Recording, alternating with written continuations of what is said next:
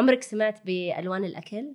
عجيب. كل كل ألوان قوس قزح طبقك لازم يكون ملون. العافية 360 بودكاست حواري. نتصل فيه بوعي العافية ونوسع الخيارات ونبني مجتمع داعم نتعرف من خلاله على أنفسنا بكل صدق. معكم ريهام قراش طبيبة شمولية وممارسة في الطب الآيurvedi وكوتش في العافية العاطفية. ومعكم عبد العزيز الحجي مستكشف وكاتب في مجال جودة الحياة وكوتش في الصحة الشمولية العافية 360 هي رحلة للنفس والقلب والجسد. هنا ننظر للحياة من كل زاوية لنرتقي ونلتقي. ودحين خلونا نبدأ الحلقة. عندي لك سؤال. أحيانا دائما الناس يقولون طيب كيف أبحث عن الفيتامينات والمعادن؟ كيف أضمن إني أنا قاعدة آكل فيتامينات ومعادن كفاية في أكلي؟ وهذا السؤال مرة يحير لأنه يشبه سؤال كم لازم آكل كالوري. وهذه الطريقة في التفكير أحسها شوية متعبة ومو مرة فعالة أوكي؟ وفي كثير ناس أجمعوا إنه فعلا هي مو فعالة لأنها صعب إنك تشمل أشياء كثيرة أنت تحتاجها بالنظر إلى هذا الأكل إيش فيه عناصر غذائية؟ اللي هو إيش فيه فيتامينات؟ إيش فيه معادن؟ عشان أقدر أو أدي كفايته كفاية احتياج جسمي. أو كم كم كم لازم آكل وكيف لازم أنوع. ففي طريقة أسهل. في طريقة أسهل. وهذه الطريقة مرتبطة بالطب الشمولي والعافية. وطريقة مرة فعالة مرة فعالة. وتساعد الناس حقيقي ياخذون كفايتهم من الفيتامينات والمعادن من الغذاء زائد آه، تحميهم من الأمراض المزمنة زائد تساعد في طولة العمر زائد تعزز جودة الحياة واو طريقة سحرية هذه طريقة مرة سحرية ومرة سهلة مرة سهلة متحمس تعرف وش؟ متحمس مرة أوكي عمرك سمعت بألوان الأكل؟ مم. كيف تاكل القوس قزح؟ عجيب كل كل ألوان قوس قزح طبقك لازم يكون ملون إيش. رأيك في هذا الشيء؟ كيف ممكن نلون اكل كيف ممكن نلون الصحن قدامنا؟ يعني نلونه من ناحية تنوع بصري على مستوى الألوان نفسها على لون مستوى أحمر لون أخضر لون أزرق كل الألوان كل الألوان جميل yes على مستوى بصري طب قول لي ليش؟ إيش دخل الألوان في الفيتامينات والمعادن؟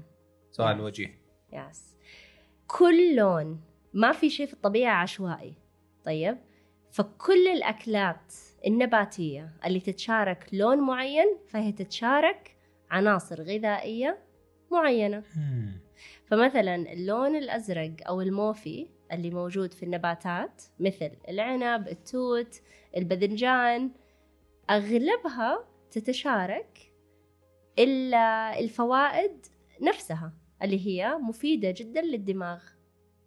أغلبها تتشارك العناصر الغذائية والفيتامينات والمعادن نفسها فلما إحنا نشوف صحننا فيه لون موفي فإحنا عرفنا أن أخذنا عناصر غذائية معينة. إحنا. نحتاجها كأن غطينا فئة محددة غطينا فئة محددة بالضبط إيش في لون ثاني؟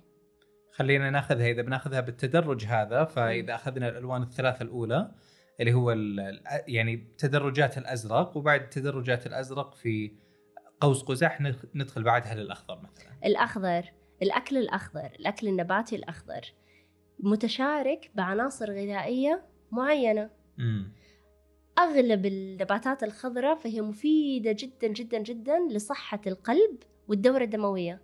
في الناس اللي يعانون من ضغط الدم الناس اللي عندهم تراكم سموم في الجسم الناس اللي يعانون من آه، مشاكل في الكبد أغلبهم جدا جدا يستفيدون من الأكل اللي لونه أخضر. الأكل لونه أخضر مرة مفيد آه لأنه هو يعني أغلب خصائصه في التذوق يكون طعمها مر. فالطعم المر سبحان الله لما الإنسان ياكله فهذا مرة صحي to detox الجسم. ف... فينظف الجسم كثير من السموم. اللون الأخضر عشان كذا العصير الأخضر مرة مشهور في الصباح على الريق ينظف الجسم من السموم. الآن العناصر الغذائية والفيتامينات والمعادن في اللون الأخضر متشابهة. فلما يكون طبقنا مثلا في له لون أخضر إحنا غطينا فئتين. جميل. طيب الحين تكلمنا عن اللون الأخضر. مم. خلينا ناخذ الألوان اللي تحت الأخضر بتدرجاتها. البرتقالي والأصفر والأحمر. خلينا ناخذها واحد واحد. جميل. طب لو بغينا نبدأ من الأحمر إيش في أمثلة تجي في بالك؟ ممكن نقول فراولة ممكن توت طماطم هذه بعض الأمثلة. yes. فهذا ال- اللو... ال... كل الأطعمة النباتية اللي متشاركة اللون الأحمر فهي متشاركة خصائص مضادة للالتهاب. اللون مم. الأحمر آه جدا مفيد إنه هو يطرد الالتهابات من الجسم. الحين اللون الأحمر آه متشارك يعني ال- ال- ال- الخضروات والفواكه اللون الأحمر تتشارك عناصر غذائية متشابهة متشاركة في فيتامينات معادن معينة آه تكون تكون متشابهة في كل الفئة الحمراء.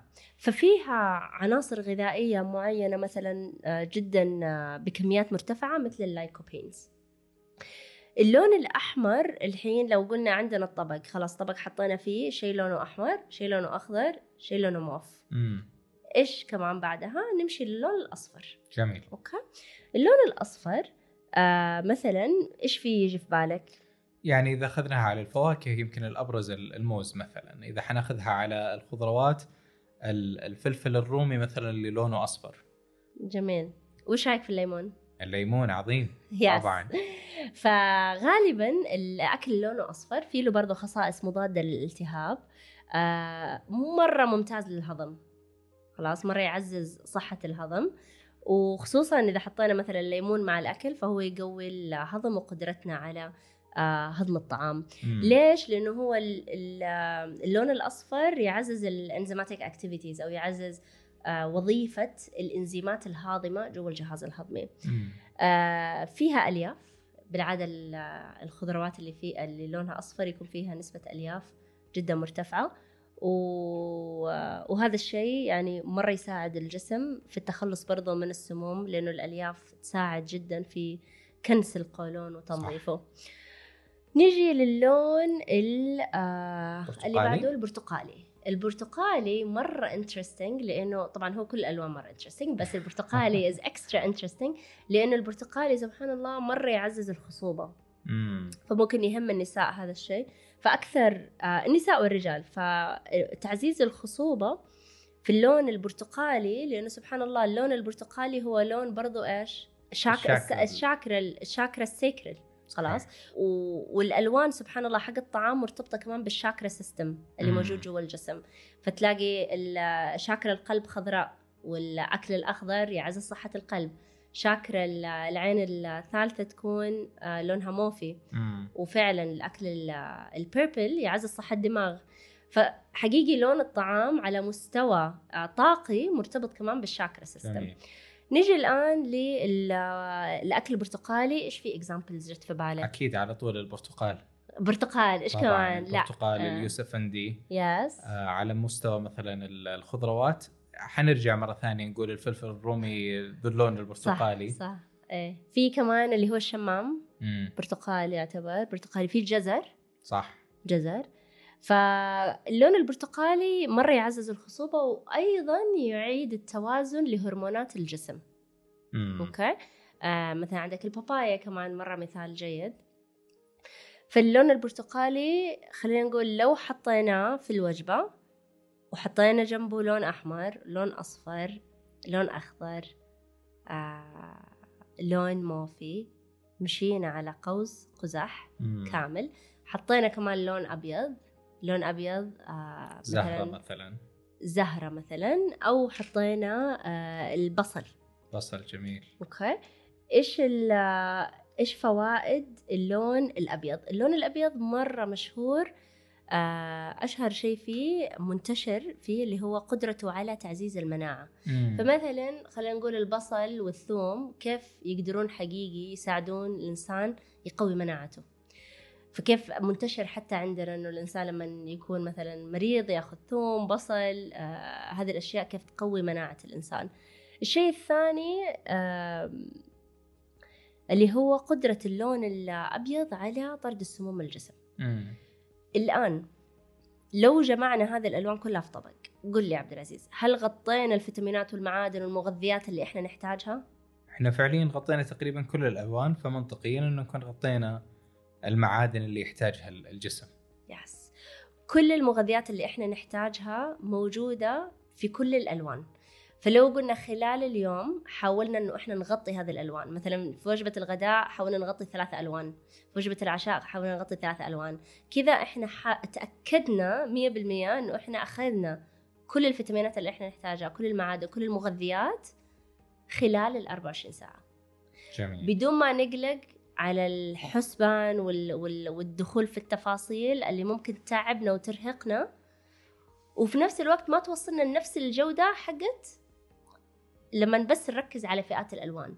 لأنه جودة الحياة اللي نوصل لها من خلال فئات الألوان هي جودة حياة مو بس جسدية بس جودة حياة أيضا نفسية. لأنها. زي ما قلت لك الألوان مرتبطة بالشاكرا سيستم وتساعد حتى الإنسان يكون بنفسية أفضل. جميل. يأكل هذه الألوان. جميل. كلامك ريهام طول ما أنت تتكلمين قاعدة تعطين أمثلة على أغذية حقيقية ويمكن مع أهمية الألوان مهم جدا أننا ننتبه إلى أن الأغذية اللي يحتاجها الجسد فعليا هي أغذية حقيقية وليست مواد قابلة للأكل.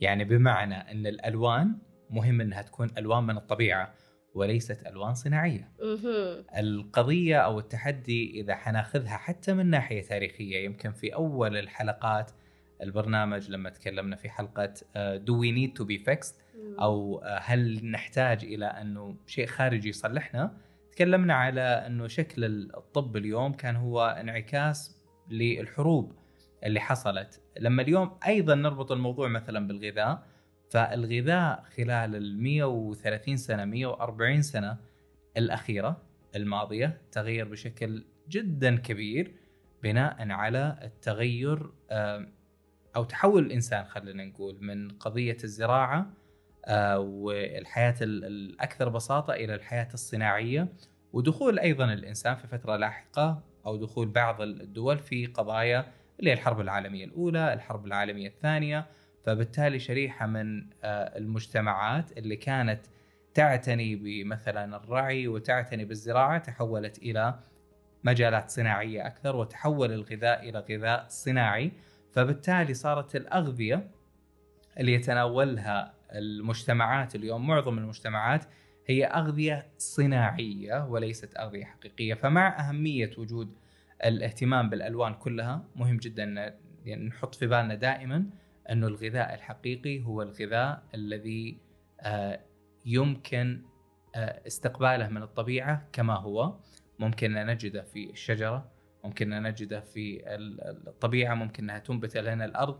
وليس الغذاء اللي نحصله في العلب آه، ولا اللي عليه تاريخ انتهاء. بمعنى أحيانا طبعا تاريخ انتهاء أحيانا يصل إلى سنوات بعض ال- الأغذية. فهذا التحدي أيضا آه، من الأشياء اللي ممكن تؤثر بدرجة عالية جدا على آه، جسدنا وجودة ال ال يعني البناء الجسدي لأن الغذاء مهم من ناحيتين من ناحية ألوان. ومن ناحية الطبيعة طبيعة. الغذاء وحيوية الغذاء تنعكس أيضا على حيوية أجسادنا في بعض الأحيان قد تكون الأغذية يبدو أنها أغذية طبيعية ولكن أيضا آه، يعني لما نتعمق فيها آه، نجد إنها يعني أغذية طبيعية ولكنها معالجة بطريقة مم. معينة. فجودة الغذاء آه، جدا مهمة مع أهمية يعني ال- التنوع الغذائي على على مستوى ال- الألوان. yes yes yes النقطة هذه مرة مهمة. أشهر لو قلنا كذا نمسك آم، ثلاثة أربعة أنواع من الأطعمة المصنعة مم. اللي جدا منتشرة. أعطيني أشهر الأمثلة اللي تيجي في بالك بس عشان مستمعينا يحطونها في بالهم إنه ينتبهوا من هذه الأغذية لما ندخل في السوبر ماركت عادة نشوف عندنا مثلا الشيبسات هذه. دائما الشيبسات هي هي تحدي أحيانا نفس المنتج الأساسي قد إنه ما يكون مصنع ولكن الأشياء اللي أضيفت له. خلته منتج غير صالح للأكل لما ندخل مثلا للثلاجة ونشوف جزئية ال- ال- الأمور المتجمدة يعني خلينا نقول قضية ال- الأشياء المجمدة من اللحوم المعالجة هذه كلها أيضا وإن بدت في ظاهر الأمر إنها أغذية طبيعية ولكنها في واقع الأمر هي معالجة ومضاف لها أمور كثيرة أخرجتها من سياقها الطبيعي. كذلك أيضا الأشياء للأسف اللي نعتقد إنه نكسب فيها أطفالنا آه، ببعض آه، يعني الأشياء اللي تب- تباع في السوبر ماركت اللي ألوانها تكون يعني حتى يتضح مع الطفل مجرد إنه يأكلها يتغير فمه فما بالك بتغير حيويته وتأثيرها عليه. فيمكن هذه أبرز ال- الأمور. أيضا مهم ننتبه لقضية اللي هي قضية الدهون اللي تضاف اللي هي الدهون المهدرجة اللي فعليا وضعت أو طورت. طبعا الدهون المهدرجة هي مسماة دهون مهدرجة لإضافة عنصر الهيدروجين لها. فبالتالي لما تضاف مع أي غذاء تحول هذا الغذاء إلى غذاء يعني قابل إنه يكون على الرف لسنوات. فبمجرد إن أصلا نعي بهذه الفكرة فندرك إنه هذه الدهون آه، لا يمكن أصلا للجسم إنه يستوعبها ولا يمكن انه إنه يمتصها بشكل طبيعي لأنها هي أشياء حافظة والجسم الأصل فيه إنه يمتص ال- ال- الغذاء آه، ويستقبل الغذاء وبعد فترة يمتص ما يحتاج منه ويتخلص من ال- الباقي. هذه المواد فعليا من الصعب على الجسم انه إنه يتعامل معها. فهذه يمكن أبرز ال- الأغذية إذا في بالك أيضا yes أغذية yes. محددة أو مرة جوانب. محددة في الغذاء ال- أو. في المواد القابلة للأكل yes أنا جاء في بالي وأنت تتكلم عبد العزيز كمان السكر الأبيض امم اللي منتشر الآن المصنع صح. سكر أبيض اللي جاء في بالي كمان آه، الزيوت النباتية صح آه، اللي موجودة آه، جاء في بالي الخبز الأبيض مم. والمكرونة يعني هذه برضه والاندومي صح. والماجي يعني هذه كلها من الأشياء اللي مرة منتشرة وفي نفس الوقت جدا مضرة للجسم. وخلينا نختم بس عشان ما ما نعطي كذا أشياء ممنوعة كثير نقول إيش البدائل؟ okay؟ صح. فبدائل خضار وفواكه بلا حدود. آه البدائل آه ممكن تكون زيت زيتون زيت جوز هند آه، زيت سمسم السمن بقري عضوي. آه كل هذه بدائل لزيوت جدا صحية جدا جدا صحية. زيت الأفوكادو جدا جدا صحية. حتى أحيانا بعض المأكولات الغنية بالدهون مثلا زي الأفوكادو نفسها.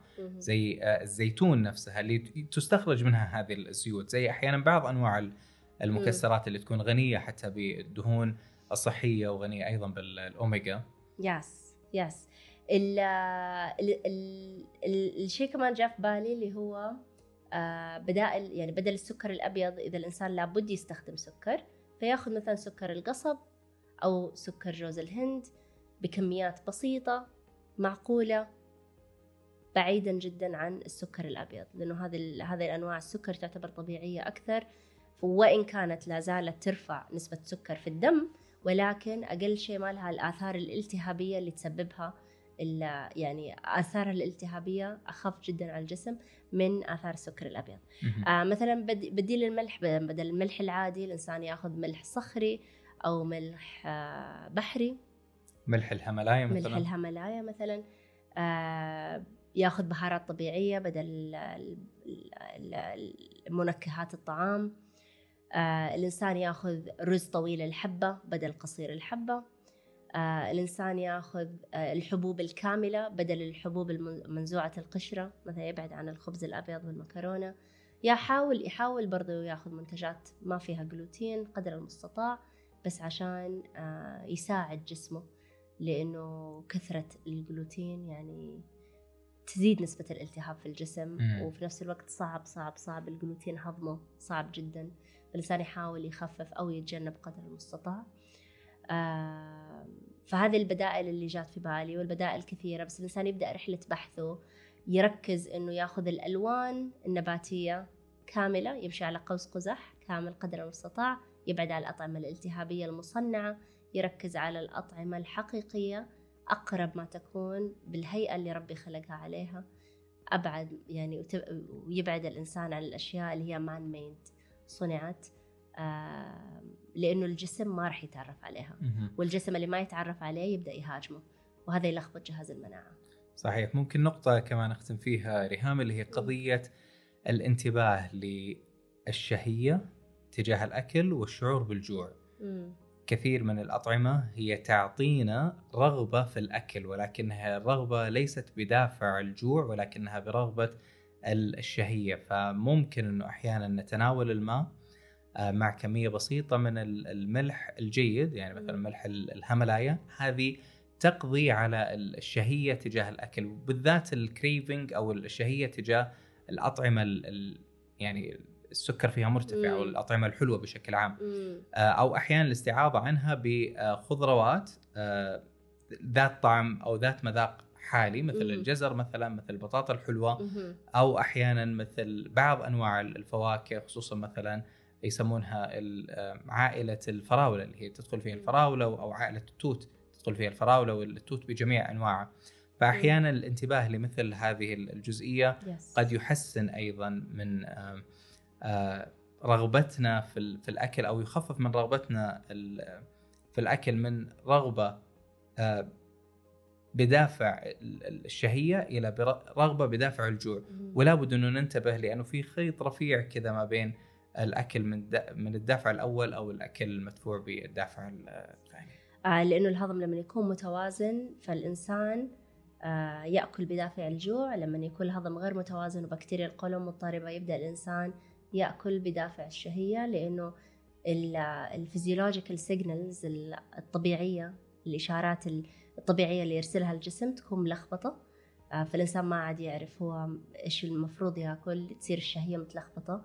فمرة شكرا على هذه ال tips وإذا عندكم أي أسئلة مستمعينا please share ت معنا على التليجرام على تويتر على الانستغرام ونسمعكم متفاعلين معاكم دايما آه عشان دايما ننزل لكم الحلقات اللي تهمكم واللي إن شاء الله بإذن الله تكونون أنتم معانا جزء من مجتمعنا نساعدكم وتساعدونا نبني هذا المجتمع اللي فيه إن شاء الله نلتقي لنرتقي بإذن الله. يعطيك العافيه ريهام ويعطيكم العافية أصدقائنا المستمعين. دائما نلتقي بإذن الله على خير. في أمان الله.